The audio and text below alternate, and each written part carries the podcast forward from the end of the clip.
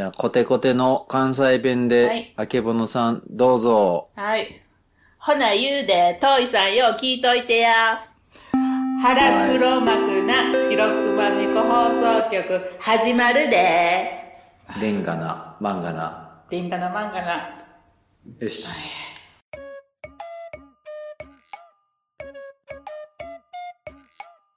オカリナで吹きなあれや、自分で。ええあの、たどたどしい オカリナ。オカリナ奏者やねんから。オカリナ奏者じゃねえわ。あれ、なんかあの、ピアノ習いに行ってた時に、ピアノの先生がオカリナもやってて、やらされてん。田中か、パンダかう、ん。日本のオカリナ奏者といえばね。そう、オカリナ界では有名やからね。田中健か。あの人ってケールやろ。あ、オカリナちゃうで。うん。ケールって野菜ちゃいますの？あれ、ケーナか。もうぐちゃぐちゃや、もまあまあ。う。うん。物語のコーナー。コーナー始まってもうた。これもう何回目ぐらいですか？何回目なんかな ?3 回目 ?4 回目ぐらいですよ数えね。てないけど、うん。僕、またチョイスできるんですか？話題。いや、もう、普通に。でも、話そうって思ったらテンションが下がるっていう。はね、緊張しちゃってますね、また。あ、なんかな前は。のんびり喋って、まあ、音がすごいちっちゃくならんかったりとかだけ お気をつけください。自信がなくなった時、超小声になるから、秋葉さん。そうなんだよね。そうなんだよね。今日は誰の話なんですか？えっとね、あのーあの、中心蔵の浅野匠の神の話。時期的にも、この時期って、中心蔵とかドラマとか一時期してたやん、昔。で、あと、竹蔵さんが播州地方の出身やからなんとなく、出身というか住んでますよね。そうそう。この話って浜口さん知ってるでしょ？あの、中心蔵って。そうですね。いつもあっちの方行ったら、かきそば食いながら、その辺のお城を、うん。これって説明した方がいいん？赤穂浪士の打ち入れの話って。えー、赤穂浪士のうち入り、ウィキペディアでお調べいただいてから、うん。お聞きください。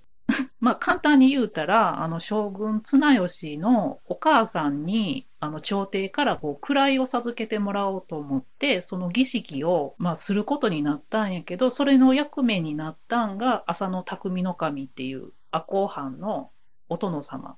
はい。で、それの指導するんが、キラコウズケノスケやった。キラさんが之助こう指導するんやったんやけど、こう、まあ、指導方法が陰湿やったりとかして、こう、まあ、浅野匠の神が、こう、儀式の時に切れて、松の廊下っていうお城の中で切りつけて、と翌日かなんかに、まあ、自害、切腹させられて、電柱でござる。電そう柱でござる。みたいな、で、ね。結局、その、詳しい審議もされずに、まあ、お殿様が殺されたっていうか、まあ、処罰されたっていうことに、おこになった、まあ、藩士たちが、このキラを討ち入りして、こう、首を取ったっていう話やん。で、うんそ、の、浅野匠の神は、まあ、理髪で、こう、いいイメージやって、なんかこのテレビで見てる分には、大体若手の、ね、なんかかっこいい役者さんがやってて、頭が良くて、ちゃんとしたお殿様やったのに、こう、年寄りのキラさんがいじめ倒して、それに、まあ、乱心起こして、みたいなイメージやったんやけど、これ本読んでたらね、はい。そうじゃないんやなって、だんだん思ってきて、何の本を読んだんですかそれは？えーっとね、これも磯田先生の本でうん見てたら、なんかその都会講習記っていうのがちょいちょい見るから何の本なんかなって私ずっと思ってて、ほんで、磯田先生の本を見たらそれが出てたんやけど、それは元禄期、江戸時代の元禄期にこう幕府の隠密が各国の諸大名の内情とか、まあ行情、そこを調査をした本なんやね。帝国データバンクみたいなことですか？え、帝国データバンクがわからへんねんけど。今の会社の役員さんとかのこととかを調べて、新四録とか、なんかそういう感じ。あの、あそういうのあったんですね、うん、密昔。偵が調べて、なんかこう、全国の大名を監視してたみたいな人物評価の本があって、大名243名うんで、もう何十巻もある本なんやけど、その中にその阿蘇の匠の神のその評価いかに？みたいなんがあって、それを見てたんやけど、そしたら、匠の神は、その評価された時点で、土海公衆記で、は無類の女好きで引きこもりなんやね。で、うんえっと、地があり、理髪、あと、領民の仕置き、政治もよろしい。と、土地とか、うん、百姓とかも、まあ、豊かなんやけど、女好きで、なんか、女に対する好みがうるさかったんやって。まあまあ、それぐらいは殿様やったら当たり前なんじゃないですか。でも、あの、昼夜女と戯れ、奥から出てこない。祭りごとをないがしろにして女を優先する気があると。うんうんで、とんでもなく女に乱れていて、で、その家臣はどうかって言ったら、その主君のために、殿様にへつらうために、まあ、各国から美女を探し出しては、匠の神に差し出すっていうな。あら、よろしくないですね。で、ほぼ政治は家臣任せなんやね。その赤穂浪士の中で、大石蔵之介って出てくるやんか。は赤穂浪士の藩士たちをまとめて、まあ、リーダーとして指導力を発揮した人物なんやけど、その大石蔵之介に対しては、家老の仕置きも心もとなく、若い主君が色にふけるのをいさめないほどの府中の進化いうか、まあ、不届き者の老中っていうことよ。うんだから、い。赤穂藩のトップ二人はあんまり調査では評価が良くなかったんですうね。ん、都会公衆記の中では匠の神の女好きは国を滅ぼすっていう何年も前に、まあ、予言みたいなのをされてるんよね。この人情事件みたいなのがある1、2ヶ月前にも、まあ、機密報告みたいなのされてて、この時ってはい31歳の時なんやけど、これはなんか官庁構成っていう書類で、また、はい。あの調べられてるんやけど、えっとね、文道を学ばず、武道を好む。うん。で、民衆に厳しく仁愛がない。最低ですね。非常に神経質な軍事マニアの大名で問題行為が多発しているって言って、この時に書かれてるのははあ奥の下女について非道のやり方があって、すでにこの家は危うきことなり。あけぼのさん、これちょっと話進める前に、うんもうここまで聞いたら多分大体の人みんな思ってるかもしれないですけど、うん。こいつを消すために仕組まれた事件だったっていう可能性があるってことですか？もう言わんとって。言うかね。そうとしかもう、そうなんやなぞり方だとそうとしか思えないですよね。うん、そうなんやだからもう、赤穂浪士のあの話自体の信憑性のなさ、美談に作り上げられてる感がすごいやん、もうこの時点で。江戸時代とかって結局その藩に残す時点で情報操作したり美談にしたりってよくあるパターンなんでしょ？うんうん。よくあるねん、その時の政権とかな、その将軍の意向とかで。多分そのお金くれる人、調査上げろっていう人の意向で、うん多分、赤穂藩消す圧力がかかってるから、そう書かなあかんかったんかなって思いますもんうね。ん。でも、これはね、全然別の、言ってたのの土海公衆記やけど、2番目のやつは官庁構成って言って、また全然別のところでもそういう評価やったんや。ということは、ほんまやと思勢力じゃなくて、本当にう。うん。あかんっていうレッテルを貼られてたんそうですか？だいぶ前からもうそういう兆候があったっていうことなんです。あー事件の前に。その世間でうん毎年大晦日にドラマとかでやってることって、うん嘘の刷り込みをずっと続けてるんですか？そう、そういうことなんやろ可ね。いうかもう能性があるってこと創ですね作話、なんかこう、いうことなんやろなと思って。ほんで、もう一つ、その、あったのが、なんか、匠の神のおじさんも同じような事件で切腹してるんやね。なんか上司みたいな人を、うん、お城の中で切りつけて、で、その切腹させられてるって。ああ、じゃあ、なんていうかな、精神的に、うん。うん、そういう病気があったんやと思うね。血の血の上りやすい一家の奴らやから、うん挑発したら切りかかってきよるぞと。だから松の廊下で切りつけた事件の後に、まあ調査っていうか、まあ捕まって、その幕府の方から、まあ聴取みたいなのをされてるんやけど、もうもともと使えっていう持病があって、まあストレス状態に置かれたら胸が苦しくなったりとか、絶叫したりとか、過呼吸とかがもともとあったんやってね。えー、すごい。全然知ってた話と違う。で、なんか普通やったらこういうお殿様って、まあこの時代って家をどう存続するかとか、こう加盟をどうやってつなげていくかっていうのが第一になるから、まあたとえこのあうん匠の神がほんまに乱心があって、その時パニック状態みたいなのあってね、切りつけたとしても、家臣のことを思ってたりとか、家のことを思ってたりしたら取り調べで、この時聞かれてるんやね、あの取り調べで、お前今乱心してるんかって言ったら、俺はなんか正常やっていうふうに言ってるんやな。でもそれはまあうん当たり前やん。ほんまになんかこうおかしな人に、あんたおかしいんちゃうんって言われたら、そんな、普通こういうことを認めたら、本人は切腹させられたとしても、まあ関係演者みたいなのは助かるわけやん。下々の人のことたちを思うなら、私はどうかしなってるかもしれませんって言う方が良かったってことですうんうんそういう判断力みたいなのがあったら、そう答えるんちゃうんかなって思うんやけど、答えてないのもあるし、うん幕府側も、まあ、僕は乱心してないって言ったら、それを鵜呑みにして、結局はまあ殺してるいうか、切腹させてるっていうのが、なんかちょっと納得いかへんねん。なんかどっちもがなんかちょっとおかしいというか、どういう判断基準で、なんかあまりに早く結論出しすぎというか、その、目的ありきで調べてさせてるわけですから、うん取り調べにも意味がないし、うん。帳面上に残さないといけないから、それ書いてるだけでしょ。うん、警察と一緒ですよね。そうなんよね。なもう早殺しちゃいたいんですよね。私が思ってたんは、あ、後半って、なんかその塩の製法とか、この塩をこう全国に売るっていうことでかなり収入があったわけやんか。もともと浜口さんが言うたみたいに、この綱吉自身がもう取り潰ししたかったんちゃうんかなと思って。幕府うんのその、まあお金の部門の人たちがそういう動きをしたかもしれないですね。うーん。土海公衆記で調べてるもうん諸大名の弱みを握るっていうか、どこをついたら、こう、この家を潰せるかとか、なんかそのために調べとったわけで、ただそれに利用して、これって歌舞伎とかそういう話にもなってるやん、この忠臣蔵って。それが今まで残って、はいこう美談として語り継がれてるわけやん。なんかそれとほんまに目くらましというか、現実からこう目をそらすために国が作り上げた美談みたいな感じでな。なんか実際にこうやって資料を見たら、こう全然違うんやなって思ったっていう。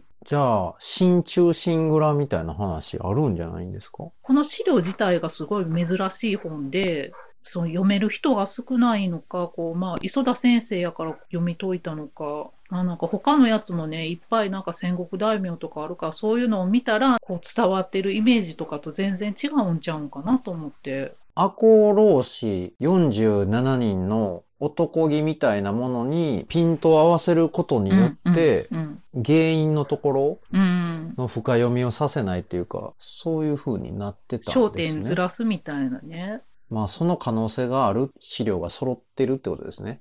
そう、だから、キラさんはそんなに落ち度はなかったん違うかなと思って。なんていうんですか、当て馬っていうんですか、こういうの。に選ばれるっていうことは、幕府からも大した人物と、まあ、どうにか最悪殺されてもいいっていうことになってたんでしょうね。あ、そうや。ね。消してもいいぐらいの、かませ犬か。うん、なんか身分は高いけど、こう、裕福じゃない家やったよね。このキラ家っていうのああ、は。だからか。影響があまりないんですねう。ん、うわ、説明。うん、ちゃうんかなって、なんか勝手に思っとうだけやけど。うんなんか仕事のこと思い出して嫌な気分になってきたな。こいつはやっても影響ないからやっちまえみたいなね。うん、あ、怖信憑性は高いんですか？その、うん。その評価みたいなのは、うん、信憑性高いけど、材料を組み立ててそういう説をその本で書いてるんですか？うん、塩の関係、その収入があるから、その特許を奪いたいとか、うん。製法を学びたいとか、家を潰したいっていうのは私が勝手に言うとうだけやで。適当に。あーお家取り潰しになったんですか？それ。うん、なっこた。結局取り潰しになって、塩の製法自体は、その後別のやつで調べたら、塩の製法はまあその土地に商人とかに引き継がれて、また藩は別の形として、一回取り潰しになって、また再興したけど、そのはい。塩の収入は反政にはもう戻らなかったっていうか、こう収入源にはならなかったみたいな感じやったから、結局収入源は立ったみたいな感じ。まあけど、この時期に流すにはいいお題でしたね。ほんま？中心蔵って年末にやるじゃないですか。うん、最近あんまりやらへんけどな。いやいや、ちょっと前もやってましたよ。で、なんか私知り合いで、赤穂に住んでる大石さんっていう人が昔おって、仕事かなんかで知り合った人、その人ずっと言われるって言ってた。中心蔵の大石さんの子孫ですかって。うん全然関係ないんやけどって言ってな、怒ってはったわ。ああ、切ないですね。うん。中心蔵を年末の風物詩みたいにしたうん。仕掛け人の人ってうん。何が目的やったんですかね？うん。だってこの藩自体っていうか、この匠の神自身、この事件前って全然もうなんか注目もされてないような人やったよね。だその後の利用のされ方が怖いじゃないですか。僕、中心蔵嫌いなんですよ。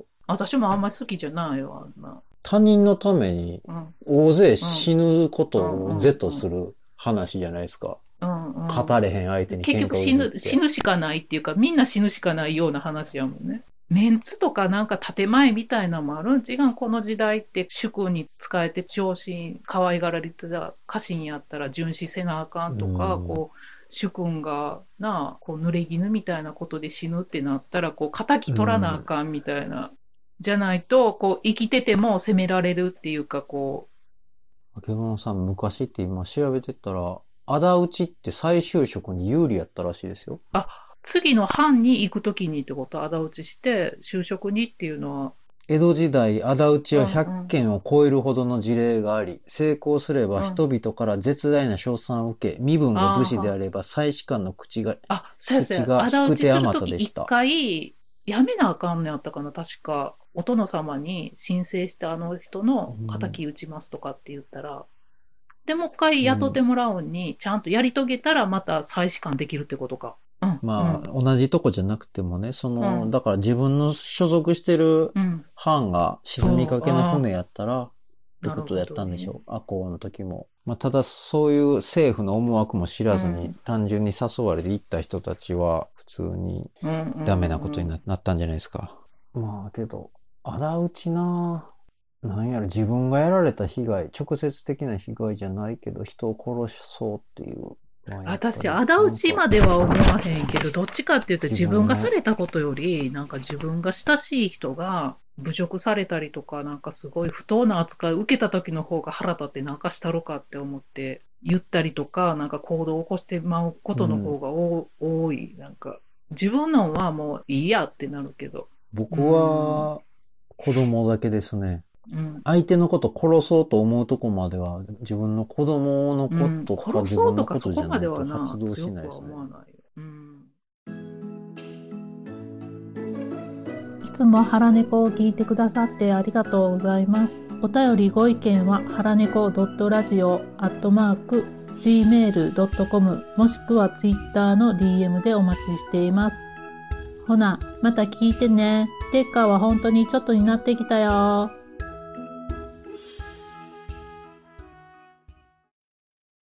腹チョコのコーナはい。このコーナーは、ツイッターでハッシュタグ、ハラチョコ、全部ひらがなです。ハラチョコでつぶやいていただいた、みんなが食べているチョコレートを僕たちが見て、北総 M コーナーです。ー。はい。次、ボノコさん。はい。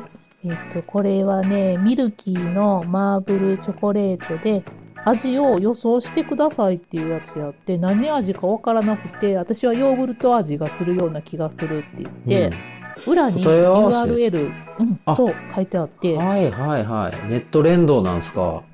そうそうそう、QR コえ？ードかなんかがあって、じゃあ、パッケージごとで違うってこと？うん、うん、一緒一緒。あ、そうなんや。そんな。うん、で、そしたらなんかリグオが、うん。それ買って食べてみたいって言って、買ったらリグオはレモン味がするって言って。頭おかしいですよ。どっレちかが。モンかビスコのクリームみたいな味で、私はベリー系のヨーグルトってやったんやけど、結局な、はい。レモン味やったんですわ。いいやり。うちの相方、味覚おかしい。おい、静雄。腹チョコ変わってあげてくれ。レモンとヨーグルト間違ってる、こいつ。これね、見たら、100人に聞いたら、当てた人レモン7%で、ラズベリーが10%おったから、意外と、あのね、そんなに外れてもなかった。、なるほ。ど。うん。まあ、だから、そういう勘違いさせる感じの味だから、そういうクイズにしても楽しいんでしょそううからねやね。。うん。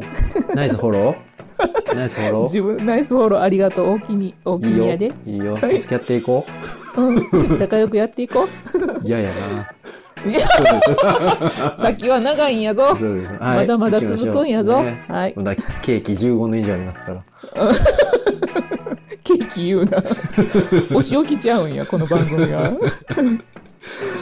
次は、はい、浜浜口です。はい。ここ最近の腹チョコってすっごいまとめて雑いな。これはアルフォートのいちごと、六花亭のいちご入ってるやつ、なんていうのこれ、ストロベリーチョコレートカッコホワイトって書いてるやつですね。北海道土産の。うん。まあ、この中でいっちゃうまかったのはアルフォートのこのプレミアムのいちご。まあ、これが一番印象に残りましたね。ザ・チョコレートと、あと抹茶ミルクのガルボやな。そのろ抹茶ミルク美味しくなさそうやもんな。六花亭のやつもすっごい気になってたんですけど、これ食べたことないからって、話してたら勧めたやつやんなう。ん、知り合いの北海道の子が買ってきてくれてう、んうん田舎帰った時に。うん。で、食べて、ああ、こんなやつね、みたいな顔して、すごい嫌がられました。なんか、外のホワイト美味しくって、中のちょっと甘酸っぱい感じやろ？なんか、いいちご。がドライフルーツじゃないですか。ね。そうそうそうそう、フリーズドライか。ううんん。あ、フリーズドライって言うんですか。うん。うん。あれなんかもっと作るの難しいんかもわかんないですけど、うんみずみずしいいちごの方がうまいんちゃうんっていうね。そう、そうなんやけど、まあなんか斬新やったんよね、この時。出た時、ほんあまに。うわって。フリーズドライ自体がめ珍しいぐらいの頃やったんですか？うん。そう、そっからの定番商品になってるんだよな。なるほど。